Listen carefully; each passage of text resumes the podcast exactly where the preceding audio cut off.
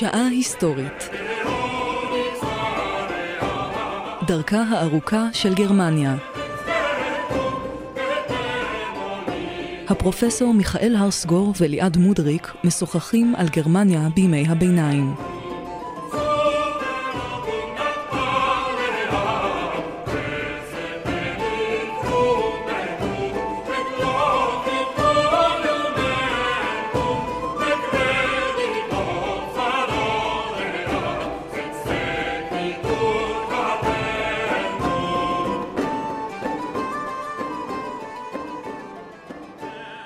שבת שלום פרופסור. שבת שלום. על מה אנחנו מדברים היום? על גרמניה בימי הביניים. אנחנו מתחילים במשבר הגדול של 1250, כאשר השושלת הוהנשטאופן נעלמה. כן, זה באמת היה משבר קשה מאוד ב-1250. אבל אני לא רוצה שאת תחייכי, מפני שזה היה באמת הרגשה של סוף העולם. הרגשה מפני שאם כי כל אחד ידע ששושלת הוהנשטאופן נגמרה, כל פעם הופיעו יורשים של הוהנשטאופנים שטענו, אנחנו המתים, השושלת לא נגמרה. לאלה מבינינו, אני יודעת שהם מעטים, אבל בכל זאת, שאינם מכירים את שושלת הוישטפן, הוהנשטאופן. הוהנשטאופן, יא. על בוריה, ספר לנו מי זו, מה- מאיפה היא מגיעה. זאת השושלת שהייתה קיסרית של גרמניה כמה מאות שנים לפני המעשה, ועכשיו היא נעלמה. איך נעלמת שושלת? כל היורשים מתים. Mm. אבל זה, זה לא היה ככה, מפני שהיו כל הזמן טוענים, אני הוהנשטאופן אמיתי. וזה נגמר ככה שהיורש האחרון, קונדרדין, חתכו לו את הראש כשהיה בן 17. חתכו לו את הראש בגיל 17. כן, מפני שהוא טען שהוא היורש האמיתי. ואז צריך שושלת. לומר, בתקופה הזו לא היו אמצעים לבדוק את מהימנות הטענה. בדיוק. זה העניין של כוח נגד כוח. אז איך באמת, נגיד שמגיע מישהו ואומר, אני נצר לשושלת הוהנשטאופן. כן. איך בודקים את זה בימי הרי הביניים? יש לו כל מיני עדים, דודים, מסמכים. קרובים, כן. אבל לפי דעתי הוא היה יורש אמיתי. מי, אותו בחור אבל- בן 17 כן, שהתיזו כן. את ראשו? אבל הוא פשוט אה, הטריד אותם יותר מדי. והם רצו כבר לגמור עם העסק הזה. וזו באמת דרך פשוטה, להוריד את הראש. אני רוצה להגיד לך שהמשבר בגרמניה היה עמוק מאוד, אבל הוא היה בגרמניה. זאת אומרת, הוא היה מסודר. והיו כמה תופעות מאוד מאוד מעניינות. קודם כל, עליית בעלי המקצוע, שהם הפכו יותר ויותר הנותנים את הטון בחברה. בעלי המלאכה. אתה מדבר על הגילדות, או שגילדות הג- זה לא לא עכשיו- ממש בגרמניה? הגילדות היו בגרמניה, ועכשיו הן מתחילות להתארגן. אז רק נזכיר למי שפחות אולי מכיר, גילדה זה בעצם איגוד של בעלי מלאכה מסוג מסוים. כן, הבעל מלאכה הצעיר חייב לעשות מלאכת מחשבת, דנים עליה, מקבלים אותה או לא, ואז הוא יכול להמשיך להיות אה, חבר גילדה. כבר לא קטין ולא צעיר מתלמד, אלא מלא. כלומר, אחרי שנים שבהן הוא משמש כשוליה, כן. הוא מציג איזושהי הוכחה למקצועיותו, אם הוא עובר את ועדת השיפוט, הוא מצטרף לגילדה. והגילדות הללו היה להם כלל מעניין. התלמידים היו חייבים לנסוע כדי להכיר את הסביבה. לא היו עומדים במקום, וזה נתן להם אופק הרבה יותר רחב. והגילדות הללו שיחקו תפקיד גדול מאוד במה שנקרא היום ה Pünktlichkeit, הדייקנות הגרמנית. מפני שהיו מבחנים קשים מאוד, והיו חייבים להיכנע לכללים, וזה אולי אחת התופעות של התרבות הגרמנית. אבל החברות בגילדה, או ההשתייכות אליה, הייתה רק עניין של סממן מקצועי? כלומר, זו הייתה רק ועדת קבלה שקובעת מי הוא בעל מקצוע ומי לא, או שכבר בימי הביניים לגילדות האלה גם היה תפקיד אה, סוציאלי. כן. בשמירה על זכויות העובדים מאותו זה- תחום. כל זה וגם זה. גם כבר אותי, בימי כן. הביניים? כי הם היו חזקות מאוד, והיו גילדות שהם היו למעשה כוח ממלכתי גדול, כמו הגילדה ההנזיאתית. הנזה זה כל הערים בצפון גרמניה, לחוף הים הבלטי. אוקיי. והם היוו למעשה כוח בינלאומי גדול, והיו ערים ידועות היום כמו לונדון וברמן, אשר היו פותחים את שעריהם לגילדה הזאת האנסיאתית, והיו נהנים מתמיכתה. אבל הגילדה הזו הייתה מיוחדת לבעלי מקצוע מתחום מסוים, או שהיא הייתה יותר גיאוגרפית?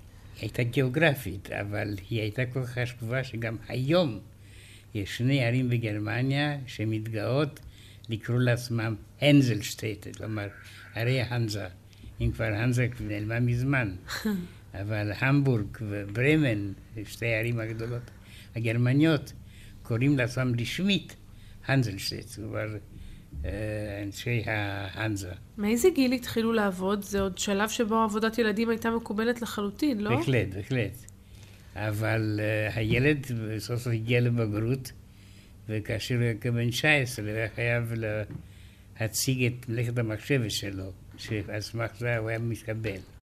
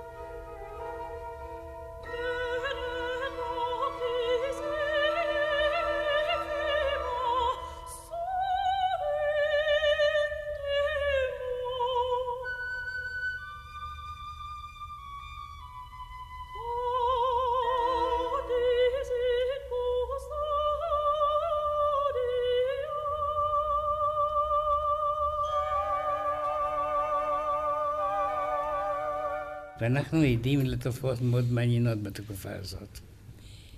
למשל, הערים היו חופשיות, האזורים החקלאיים לא היו.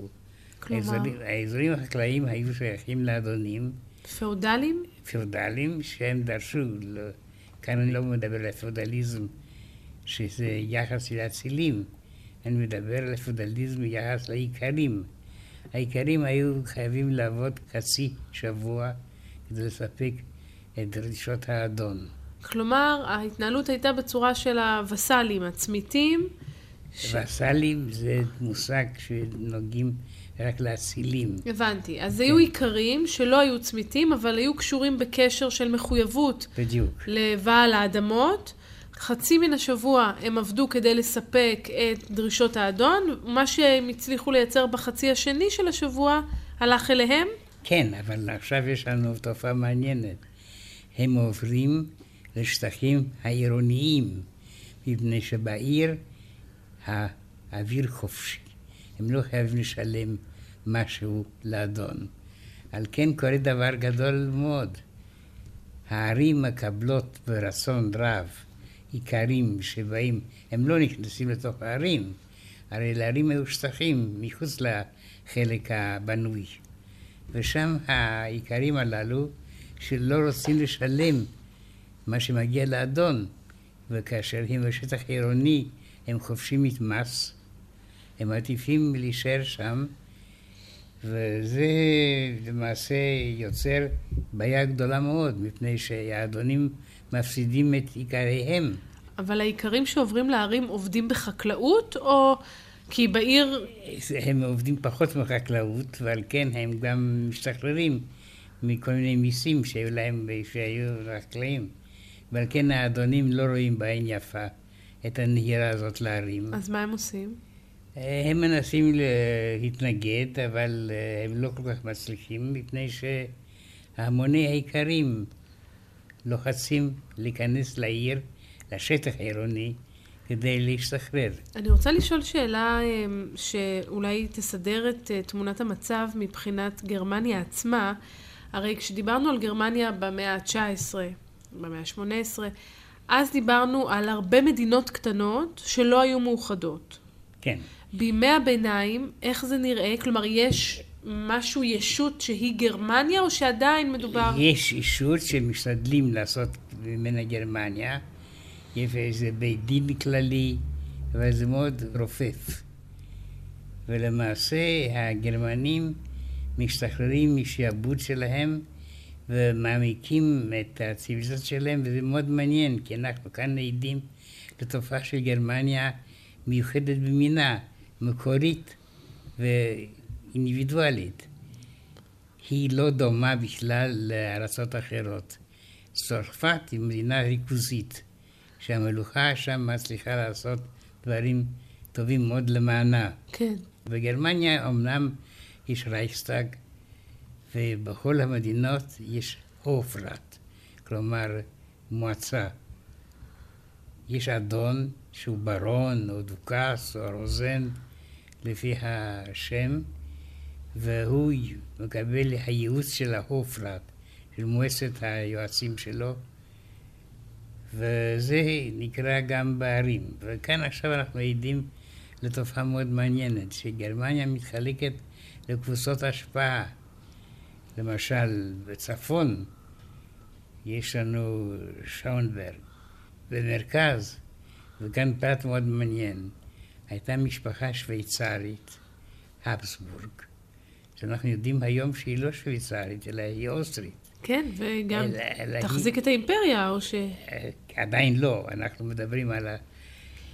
מה קרה עם ההבסבורגים, זה דבר מצחיק. האיכרים השוויצרים כל כך הציקו להם, כי האיכרים השוויצרים היו כוח, כבר דיברתי עליהם. כן. שההבסבורגים הבינו שהם נשארים בשוויצריה, הם לעולם לא יוכלו לעשות משהו מעניין. אני מחדדת את הנקודה. מדובר במשפחה שבמקור מגיעה מאוסטריה? היא לא מאוסטריה, היא תגיע לאוסטריה. אה, אז אתה... היא משפחה שוויצרית לכל דבר. כן. שסובלת מהתקוממויות של האיכרים השוויצריים. כן. ולכן ו... היא מחליטה לעזוב את שוויצריה. בדיוק, ולעבור לאוסטריה, ושם היא תהיה שושלת מפורסמת, קיסרית. ככה שעשה עסקה טובה מאוד, כאילו עזבה את שוויצריה. אז זה בעצם בית הפסבורג שישלוט באימפריה האוסטרו-הונגרית. כן, עדיין לא הונגרית, עדיין כן, לא אוסטרית. לימים כן. אני אומרת. לימים, כן. וכאן יש גם קבוצה אחרת, מאוד מעניינת, שעוסקים במס. ומס זה נקרא צול. והם היו בעלי מס גבוהים. כלומר בגרמנית, הוהן צולר. וזה שושלת הוהנצולרן, שתהיה בפרוסיה, לעת עתה היא לא בפרוסיה, היא במרכז גרמניה. הם אנשים מכובדים, הם לא אצילים בכלל. הם עוסקים במס, ולאט לאט הם הולכים אל צפון גרמניה, ושם הם השתלטו על מה שנקרא פרוסיה, וזה יהיה למעשה, למעשה המשבר שאני מדבר עליה, הוא כל כך עמוק, והוא לא משבר כמובן ש, של רעב או אלימות, זה משבר מאוד מסודר, והכל מתנהל כשורה.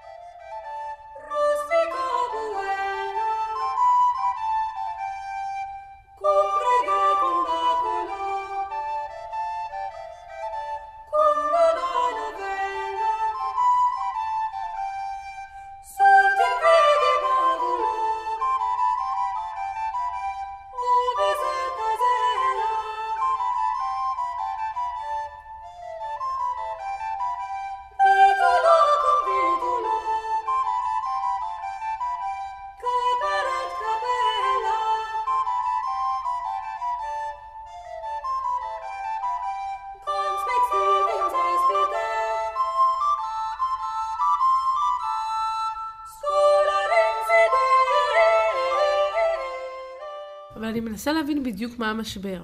המשבר הוא שהמשפחה ששלטה נעלמה. בגרמניה כמכלול. כן. ההוהנשטאופן. הוהנשטאופן, בדיוק. כן. יופי. המשפחה הזו פסה מן העולם. כן. ועכשיו אין מי שישלוט בגרמניה. כן, אבל יש אה, כל מיני מחשבות, יש בולה. בולה? בולה, כן. בולה זה, זה כדור. אה, אבל... משהו בול, אפריקני. בול, כן, כן. כן. אבל הבולה כאן זה משהו, מסמך משפטי, וכאן יש הכללים, והבולה הזאת אוסרת התאגדויות של ערים או של אצילים נגד שלום הציבור, אבל זה לא עוזר, כי זה קיים כל הזמן. ועכשיו מתחילים גם השושלות הבאות שאני הזכרתי אותן. הבזבורים כבר הזכרתי, ההואצולרים גם הזכרתי, ואלה ייתנו את הטון בגרמניה. והם נלחמים בעצם מי יתפוס את השלטון במקום ההונשטאופנים האלה. שנעלמו. שנעלמו. כן. אז איך מתבטא המאבק הזה ביניהם? זה מאבק צבאי? זה מאבק פוליטי? זה מתבטא בצורה די מוזרה. הם מקימים ארמונות במידה גדולה ככל האפשר, כי כל ארמון זה מבשר, ולכל ארמון יש מכס. והמכס הזה זה דבר מאוד חשוב. המכס הזה הוא קובע את הגבול של האזור.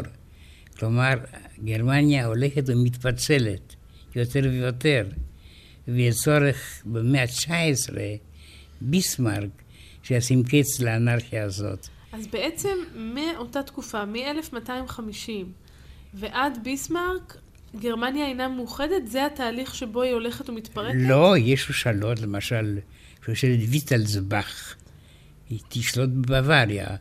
כן, אבל כל שושלת כזו שולטת בחלק אחר של גרמניה. בדיוק. אין קיסר או מישהו שמאגד את כולם. הם יודעים שיש קיסר באופן תיאורטי. וחייב להיות קיסר, ומדי פעם יש ניסיונות להקים שוב את הקיסרות שלא מצליחה. Aha. וככה גרמניה ממשיכה להתקיים, אם כי כמה תופעות מיוחדות לגרמנים בקשר לסחורות, שכלול המוצר, וכל זה עושה שמם באירופה. ורואים בגרמנים בעלי מקצוע יוצאים מן הכלל טובים, ויוצא להם שם כזה.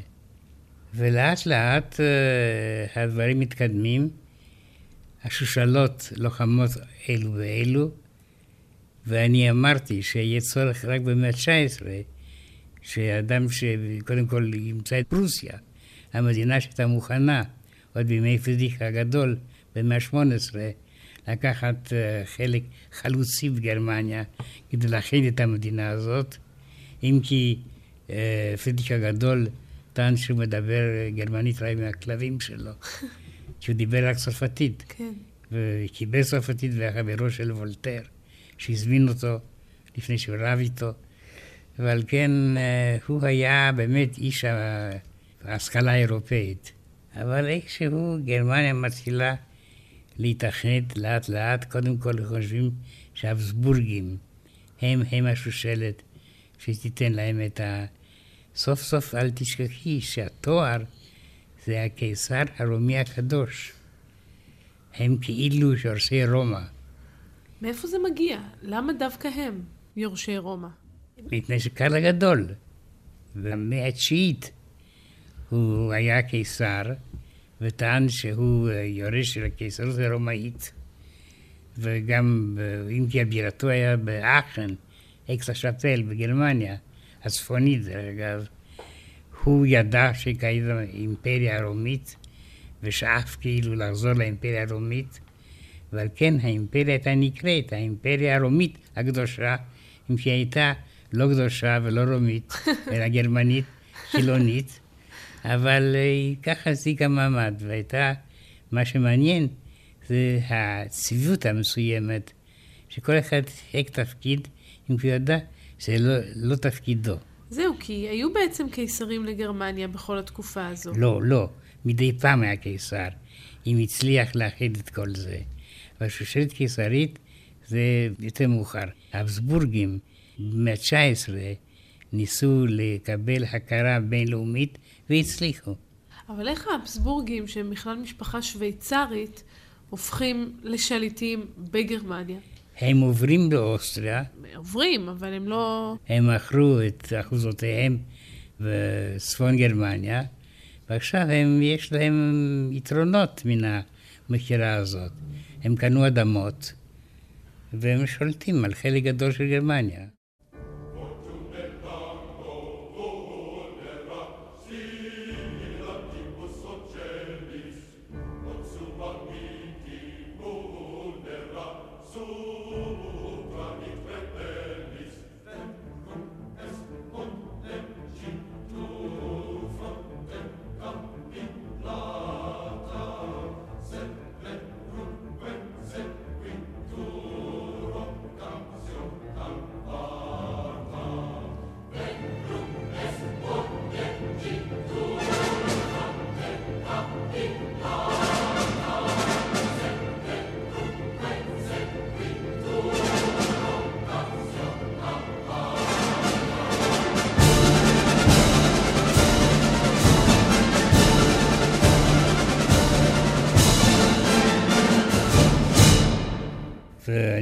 רוצה להגיד לך, הם גם מעודדים את האומנות, את הפיסול, את הציור, והם בונים קתדרלות מפוארות. הם למעשה מפתחים את הסגנון הרומנסקי והסגנון הגותי, ואחרי זה הסגנון הרנסאנס, וגרמניה היא מין בית מלאכה לאמנויות ולתרבויות של אירופה. אתה מדבר על כנסיות, וקודם, כשדיברת על האימפריה הרומית הקדושה, אמרת שמדובר בעצם בגרמניה, ושהיא לא הייתה קדושה אלא חילונית. הכוונה לא לחילונית במובן שאנחנו משתמשים לא, במילה. היום, הם היו דתיים. הם היו דתיים, אבל הם לא היו קדושים. כן, כן. אבל קתולים. קתולים, כן. בימי הביניים עדיין הקתולים הם אלה שמושלים בכיפה וכאן באירופה כולה. כאן דבר מעניין מאוד ולא כל כך ידוע. כל אחד חושב שלותר היה הנזיר הגרמני שהפך את הדברים ויסד את הדת הפרוטסטנטית. כן. זה לא ככה. אלא? מפני שהיה מיעוט בגרמניה, והמיעוט הזה המיעוט הצ'כי. והמיעוט הצ'כי היה מדוכא. ועל כן בקרבתו של המיעוט הצ'כי הופיעו תנועות יותר ויותר ביקורתיות לגבי הכנסייה הקתולית. והיה להם גם קדוש ממונה, יאן הופס, אשר הוצא להורג, נשרף והושלך לנהר. למה? מפני שהוא רצה להביא, למעשה הוא קדם לותר, אבל לותר חי בתקופה כאשר לא העיזו לאסור אותו, מפני שהצילים הגרמנים תמכו בו. כאן יש לנו דבר עדין, הוס לא גרמני, והגרמנים לא תומכים בו, והוא חי בעיר כפולה, פראג, שהיא גם צ'כית וגם גרמנית, אבל אין לו רוב גרמני שיתמוך בו. ועל כן הוא הוצא להורג ונשרף. ולאחר זאת, כשהופיע לותר, אמרו, למה לא עושים ללותר מה שעשו להוס? מפני שבא לותר, ההתנגדות למעשי הוס היה כל כך גדולה, שלא העיזו לגעת בלותר. כלומר, מה שאתה בעצם אומר כאן זה שלותר לא היה הרפורמיסט הראשון בתולדות הנצרות, הוא פשוט היה הראשון שהצליח. לא, אני רוצה לציין שכאן יש בעיה עדינה של שתי אומות, צ'כים וגרמנים. וגרמנים. כן. והרפורמה צמחה קודם כל אצל הצ'כים, מה שגרמנים לא כל כך מסכימים. צמחה, אבל לא הצליחה לתפוס תאוצה. אם כי אני רוצה להגיד לך, ההוסים, ההוסיטים כפי שקראו להם, הקימו מפלגה, והיה צבא הוסיטי שלחם, ואפשר להגיד שבמאה השנים שקדמו ללותר, ההוסיטים הם אלה שלחמו למען טיהור הדת ותיקון הדת. ועל כן עד היום הזה הצ'כים יודעים שאנחנו היינו החלוצים של הקידוש הגדול בדת הנוצרית. מעניין, כשאתה מדבר על טיהור הדת ותיקונה, בעצם הדבר שהניע את לותר לפעולה היה ההתמסחרות של הדת, הניסיון להוציא כמה שיותר כסף מן המאמינים בתמורה לכתבי המחילה, ובכלל לכל פעולות האמונה. זה גם מה שאפיין את משנתו של הוס, הצ'כי? לא, אצלו לא הייתה הבעיה הזאת. לא הייתה בעיה כפולה, שלמעשה היה, היא ציינה את הרפורמציה בגרמניה.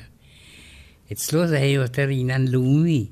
הוא חשב שאנחנו הצ'כים, אנחנו הנוצרים האמיתיים, ואנחנו מביאים את הדת הטהורה המטוהרת. אבל מה המשמעות של טיהור בהקשר הזה? כלומר, איזה דת חדשה הוא רצה לייסד? דת שדומה מאוד לפרוטסטנטים, מפני אל תשכחי שהוא אפילו הקים כוח צבאי, הטבוריטים. קשה לי לשכוח משהו שלא ידעתי מעולם. הטבוריטים? הטבוריטים, כן. הר טבור, מהר תבור. בדיוק. מעניין. אתם יודעים? השפעה יהודית, ארץ ישראלית, על הצ'כים. והטבוריטים הם היו הלוחמים הגדולים ביותר. ודרך אגב, עמדתם כלפי היהודים הייתה סובלנית מאוד. הם לא היו אנטישמים. שעה שלאחר זאת, כאשר יבוא לותר והפרוטסטנטיזם, על הנזירים הגרמנים אי אפשר להגיד שהם לא אנטישמים.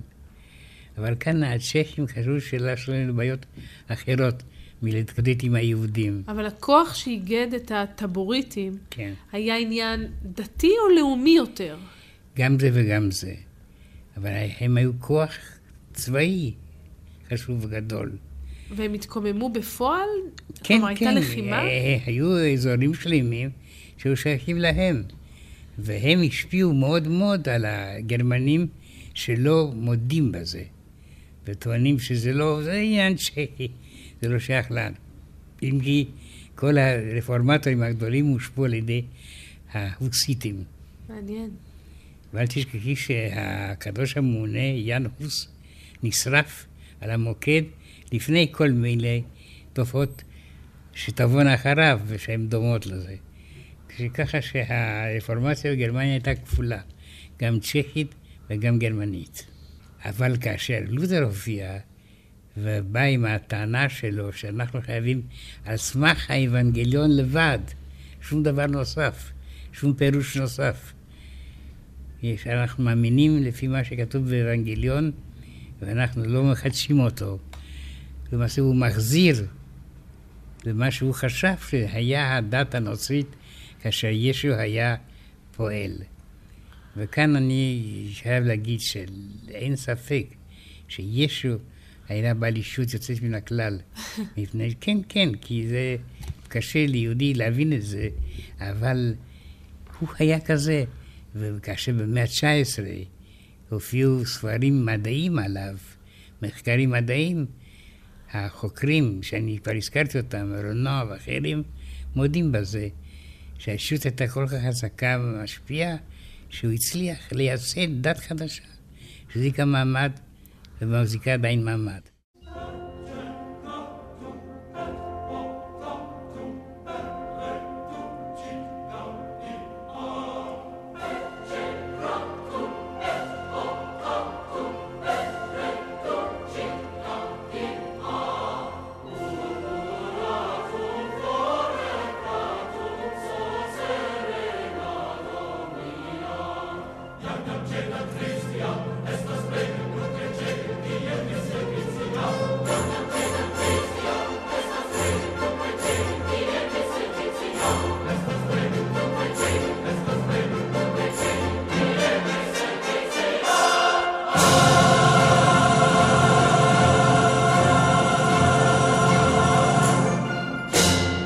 אפשר להגיד שגרמניה הייתה זירת ההתרחשויות, ולא היה אצלה שלטון כמו בצרפת, שהמלך היה מתערב כל הזמן, והסורבונה הייתה, דרך אגב, כלי של הדת הקתולית.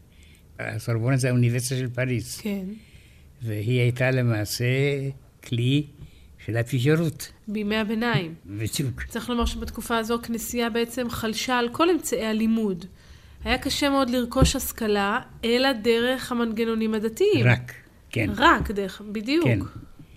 אבל אה, מה שמעניין, זה ש...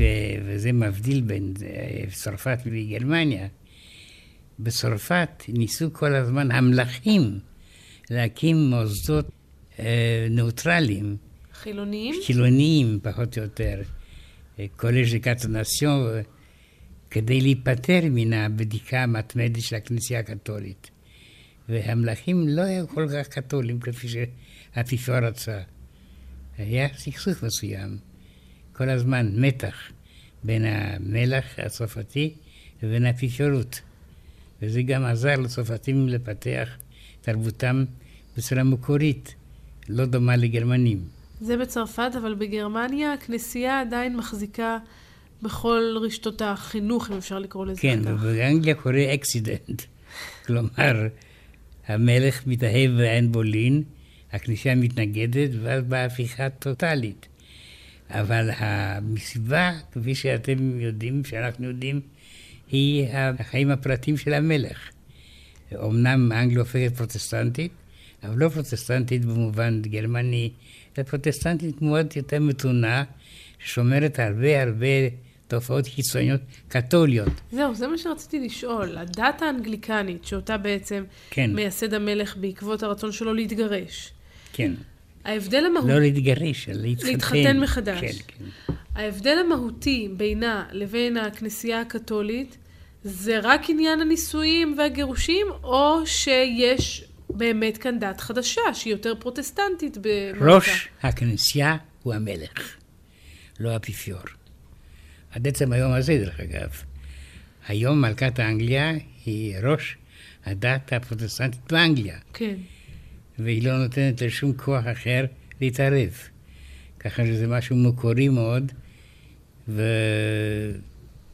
וצומח מתוך אנגליה עצמה, לא השפעות זרות, ונוסף לזה גם דת לאומית.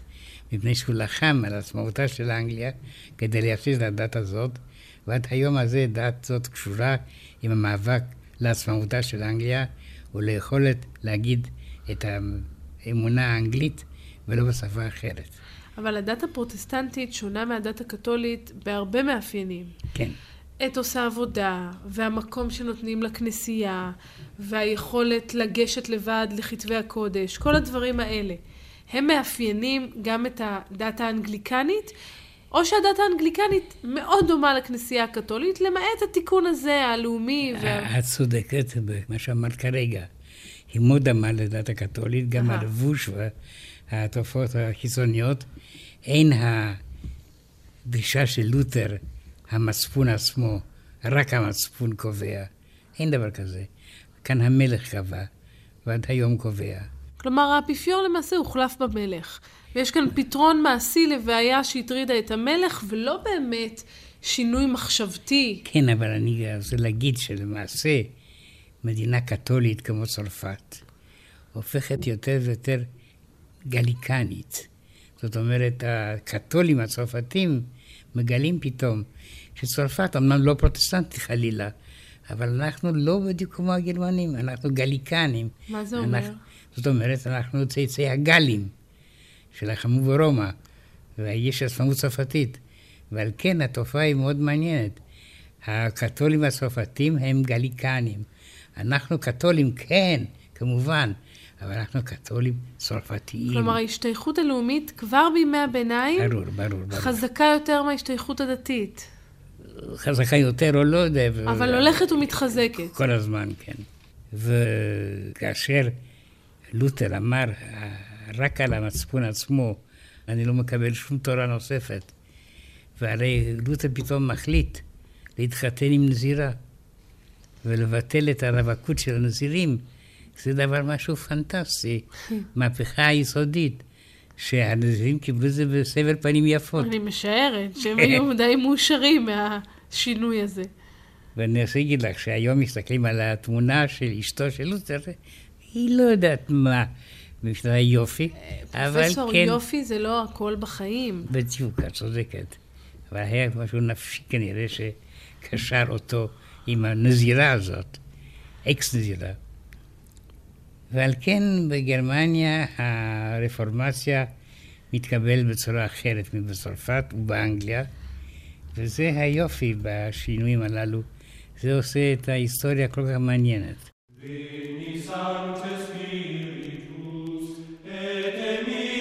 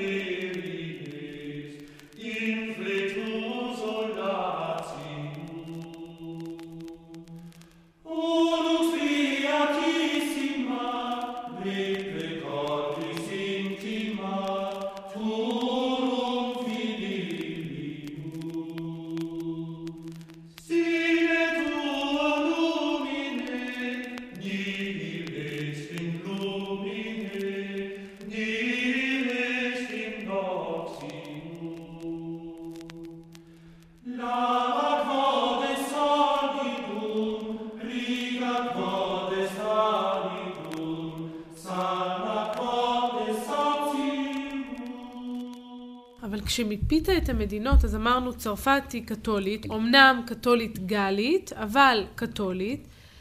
אנגליה היא אנגליקנית, שזה איפשהו בתווך בין הפרוטסטנטים לבין הקתולים.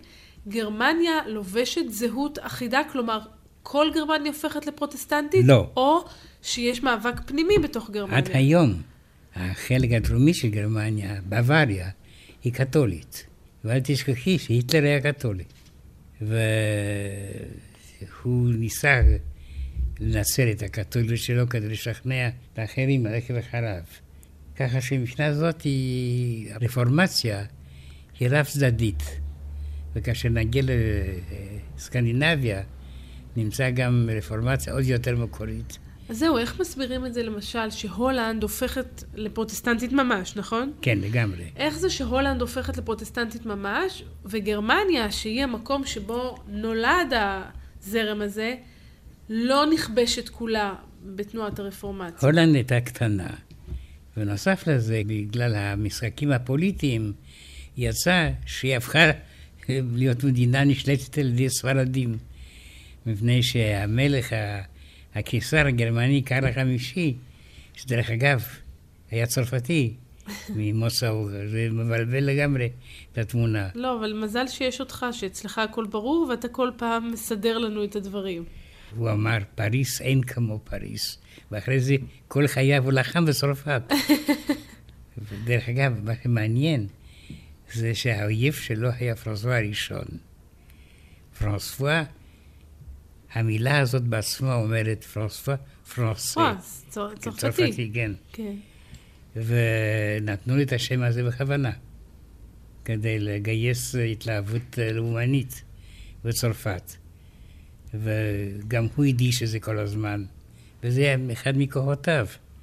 לא צרפתי, לא כמו הקתולים האחרים, אלא מ- משהו מיוחד במינו, ועל כן הוא ניהל את הפוליטיקה הזאת של גרנדר, של גדולה צרפתית, שיגיע לשיא בימי לואי 14. כפי והגענו. לפרנסואה הראשון דרך מה שקורה בהולנד. כלומר, מה שאתה אומר זה שהמאבק ההולנדי לעצמאות, הכפירה שלהם בספרד ששלטה בהם, היא זו שהופכת את הרפורמציה לכל כך פופולרית שם, כי ספרד הרי היא קתולית לחלוטין. לגמרי. ואני רוצה להגיד לך, אני כבר הזכרתי את זה, שהנוער מאוד התלהב, והיו משחקים כדורגל בכנסיות הקתוליות, כדי להראות שאנחנו מנתקים את עצמנו מהדת הקתולית. כן. ופרט מאוד מעניין, בוויכוח האחרון עם ההולנדים, שדרך אגב, הם היו גם בלגים, ועל כן דיברו צרפתית, ברור. זה ברור, זה כן. מאוד מסובך. ואז ב... מי היה שולט בהולנד? דוכסית איטלקית, כמובן. כמובן. כן. מדוע? כי ההולנדים הם בלגים, מדברים צרפתית, אז מי שצריך לשלוט בהם זו דוכסית, איטלקית. זה מאוד מעניין מה שאת אומרת, אבל זה ככה, זאת האמת. הדוכסית הזאת הייתה ביתו הממזרית, אגב, של קהל החמישי, שרלקן, שהיה גם קיסר גרמניה, גם מלך ספרד, והיה שולט גם באמריקה. סליחה. קרל החמישי, כן, מלך ספרד, כן, קיסר גרמניה, שלט בחלקים באמריקה, כן. יש לו בת ממזרה, כן. שהיא דוכסית איטלקיה, אשר הוא שלח אותה לשלוט בהולנד. בהולנד, שהם כן, בעצם בלגים ומדברים כן. צרפתית. כן, אבל כשהם הולנדים, מדברים הולנדי. איפה האיחוד האירופי כשצריך אותו? כן, כרגע את מגלה אותו. וזה מסביר כל מיני קשיים שהיום עם האיחוד האירופאי. כן. למשל, את יודעת איך אומרים 80 בצרפתית? קטרבה, קטרבה. ארבע כפול עשרים. כן, אבל הבלגים חושבים שזה אבסורד לעשות חשבון כזה כשמדברים בשעות דיבור. קטרבה, לעשות את החשבון המתמטי, לא. אוקטנט, נונות, תשעים. וככה הם מדברים, והם מאוד מאושרים. וכשאני הייתי בבלגיה והערתי להם, הם אמרו, כמובן שיותר טוב להגיד אוקטנט ונונות, קטרבה, הצרפתים המסובכים האלה. אבל זה מדהים שלמרות כל החיבורים האלה שציינו עכשיו, יש עדיין מאבקים לאומניים בין המדינות האלה, כי הן כולן לא קשורות אחת אני- בטבורה אני- של השנייה. אני מודיע לך שלפני כמה זמן היו בחירות בהולנד, ומפלגה מאוד לאומנית אה, כבשה את השלטון, גם כן. בבלגיה. בלגיה מתמוטטת פחות או יותר היום, מפני שהכוחות שאומרים, מה זה בלגיה?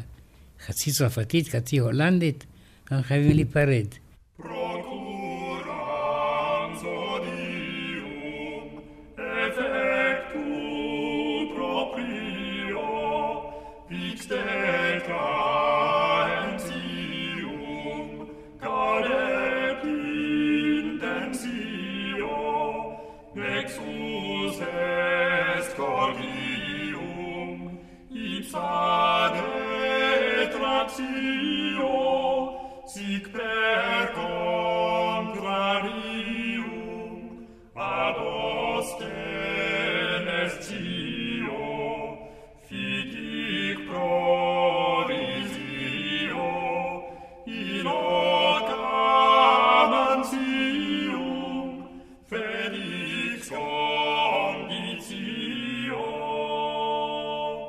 אבל אני רוצה בכל זאת לחזור לגרמניה, אתה מדבר על שפה, כן. והשפה הגרמנית היא אחת מהשפות ה... זה בסדר אם אני אומר שהיא אחת מהשפות הקשות ביותר? מסובכות? כן, מילים מאוד ארוכות? יכול להיות. יכול להיות. בתקופה הזו של ימי הביניים, הם כבר מדברים גרמנית, או שגרמנית... גרמנית, כן, כן. ושם כולם מדברים אותה שפה בגרמניה, או שכל חבל אני מדבר רוצה להגיד לך בדיאלקט משלו? כשהייתי בגרמניה, הייתי בקיל, ואז הייתי באונייה, וכל אלה דיברו נידרדויטש, כלומר גרמנית נמוכה. ואני יודע גרמנית, אבל לא אבין אותי מילה. זה משהו לגמרי ככה. אז בימי הביניים אני משערת שזה אפילו היה עוד יותר קיצוני. בדיוק, בדיוק, בדיוק. כלומר, בגרמניה, מי שיש לו השכלה, מדבר גרמנית קלאסית. מין לא, ויש לו אולי השכלה קצת שטחית, מדבר את השפה, הז'רגון המקומי, והוא בלתי מובן לאחרים. על כן, אה, אני בודד את הגרמנים שידברו גרמנית כללית, המובנת לכל. אבל אתה אומר שבימי הביניים, אה, מעבר לעניין הזה של השפה, גרמניה בעצם מתפתחת מאוד. יש אמנם מאבקי ירושה, אבל מבחינה כלכלית נוסדות הגילדות, יש את תהליך היציאה לחופשי של האיכרים שעוברים להרים, אז גרמניה מתעצמת. רגע, מתחילה התעשייה, וכאן הם יהיו מאוד חזקים. זה התחיל כמקצוע של ברזלן, של מי שחייב או לעזור לנשק, לתקן את החרבות. לאט לאט מתפתחת אה, תעשייה גדולה של נשק, שתהיה מאוד נותנת בגרמניה כולה. וזה יהיה אחד הכוחות היסודיים של ביסמרק. תעשיית הנשק הגרמנית עושה מפרוסיה המדינה החזקה ביותר, ותצליח את ניצחונה על צרפת של נפוליאון השלישי. וזה כבר במאה ה-13 יש תעשייה, או שזה רק יקרה מאוחר יותר? זה מתחיל במאה ה-13, כי זה מקצוע, זה לא תעשייה, אבל המייסטרים חייבים לעשות חרבות להפליא, שכל אביר יהיה מצורצה ויקנה את החרב שלהם. כלומר, יש קשר בין פשוטי העם לאבירים. ומה הקשר? זה הנשק. והנשק הזה מפותח בגרמניה יותר מבכל מדינה אחרת. וזה אולי נותן סימן לבאות, מה שנוגע לגרמניה, אם כי הנשק דורש גם קפדנות גדולה מאוד.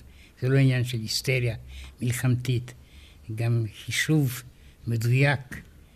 וזה מה שמציין גם את התרבות הגרמנית. איך היהודים מסתדרים בגרמניה של ימי הביניים? יש, יש בכלל אוכלוסייה יהודית? יש אוכלוסייה יהודית והיא אה, חיה בשקט. מדי פעם יש פוגרומים. כל הזמן אל תשכחי שהייתה תעמולה לארץ הקודש. אנחנו חייבים להציל את ארץ הקודש. מה, מסעות הצלב? בדיוק. ואז השאלה הייתה, אנחנו נוסעים לארץ הקודש, וכאן מאחורינו יש יהודים שלא קיבלו את ישו. אנחנו, איך יכולים לסבול את זה? אז היה קשר בין הפוגרומים לבין מסע הצלב. כאשר הפסיקו מסעות הצלב, אז האוויר נרגע מאוד, והיו פחות פוגרומים. אבל מסעות הצלב לא היו דווקא גרמניים, נכון? זו הייתה תופעה היו בתופעה, נכון, כלל אירופית. כלל אירופאית, אבל עם השתתפות גרמנית סולידית מאוד. אבל באופן כללי, אם יש אוכלוסייה יהודית שקיימת כל הזמן, והסוף יגיע רק בימי הנאצים. כי אנחנו יודעים, עוד, תרשה לי עוד לפני הסוף, אנחנו יודעים שהרי בגרמניה תפרח האוכלוסייה היהודית בתקופת ההשכלה, היא תוביל מהפכה תרבותית ממש. כן, מה שעשה משה מנדלסון, דרך אגב, אומרים שבוויכוח עם פרידריך השני, פרידריך השני כתב פתק, משה מנדלסון חמור. אז משה מנדלסון אמר, אדוני, אתה חייב לחתום. אז אה, הנוסח היה כזה, משה מנדלסון חמור אחד, חתום פרידריך השני, שהוא החמור השני. אז כן. מנדלסון הצליח להערים בתבונתו אפילו על מלך פרוסיה. זו בדיחה. אבל אני שואלת, כי אחת השאלות המשמעותיות ביותר בהקשר הזה של השואה, זה עד כמה הגזענות הייתה רווחת בגרמניה יותר מאשר במקומות אחרים. בתנועת ההשכלה, וגם מה שאתה אומר על ימי הביניים, שאתה אומר שאז היהודים חיו שם יחסית כן. ב- ב- ברווחה, אומרת שלא היה איזה סימן מקדים לא. מבחינה היסטורית לזה שדווקא בגרמניה הנאציזם לא שאף מן ההיסטוריה הגרמנית, זה המצאתו של היטלר אישית. והוא כפה על גרמניה את האידיאולוגיה שלו בגלל זה שהם נוצחו במלחמת העולם הראשונה, הושפלו והוא בא להם עם תרופה, והתרופה יותר גרועה מן המחלה. אז אם אנחנו מנסים לסכם, כי אנחנו מתקרבים uh, לסוף התוכנית, ימי הביניים בעצם עוברים על גרמניה, כאשר מצד אחד היא הולכת ומתעצמת, מצד שני, לא שזה מנוגד, אבל מצד שני היא גם uh, נכנסת למלחמת דת, כשהרפורמציה הולכת ומתעוררת, והקתולים עדיין מחזיקים בחלק מהמחוזות. את צודקת, היא הולכת ומתעצמת, אבל היא לא מתעצמת בתור גרמניה, כי היא מחולקת. היא מתעצמת במדינות השונות. והמדינה אשר תבין מה שאפשר לעשות, ואשר הייתה גם יותר עשירה בברזל ובחומרים אחרים, משאר מדינות גרמניה, הייתה פרוסיה. שפרוסיה בעצם תהפוך להיות השחקן הכי דומיננטי במגרש הזה, בדיוק. הגרמני. היא תביא לאחדות גרמניה. היא תנצח את נפוליאון השלישי מרוב שגיאותיו. אבל זה כבר 600, 500, 600 שנה קדימה, טוב, אנחנו מדברים על ימי כדי- ביסמרק. ביסמרק, דרך אגב, כאשר הוא פוטר על ידי וילם השני, אמר דבר מאוד חשוב. הניצחון של ינה ב-20 שנה פרידריך הגדול. מי יודע אם אני אחזיק מעמד וגרמניה שלי תחזיק מעמד 20 שנה. את יודעת מתי הוא אמר את זה? 20 שנה לפני המפלה. כלומר, התחלנו במשבר הגדול של 1250 בגרמניה, כן, והגענו למשבר הגדול של 1918, המפלה במלחמת העולם הראשונה בגרמניה. בדיוק. אז התוכנית שלנו במובן מסוים מתארת את מה שעבר על גרמניה בין שתי התקופות הגדולות האלה. בדיוק. ולפי דעתי זה חומר מאוד מאוד מעניין, מאלף ומלהיב, אם כי יש כאן כמובן תקופות פחות מלהיבות. אבל בהיסטוריה זה תמיד ככה.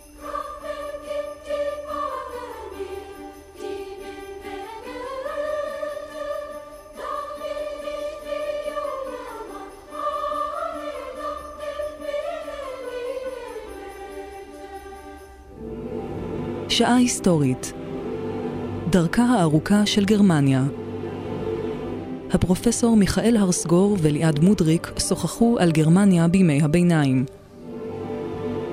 עורכת דרור שרון ייעוץ מוסיקלי עמליה רוזן ביצוע טכני בן יהודאי, עידו פוזננסקי ועידו מרקוביץ'. בתוכנית הושמעו קטעים מוסיקליים מתוך קרמינה בורנה מאת קרל אורף לצד מוזיקה דתית מימי הביניים.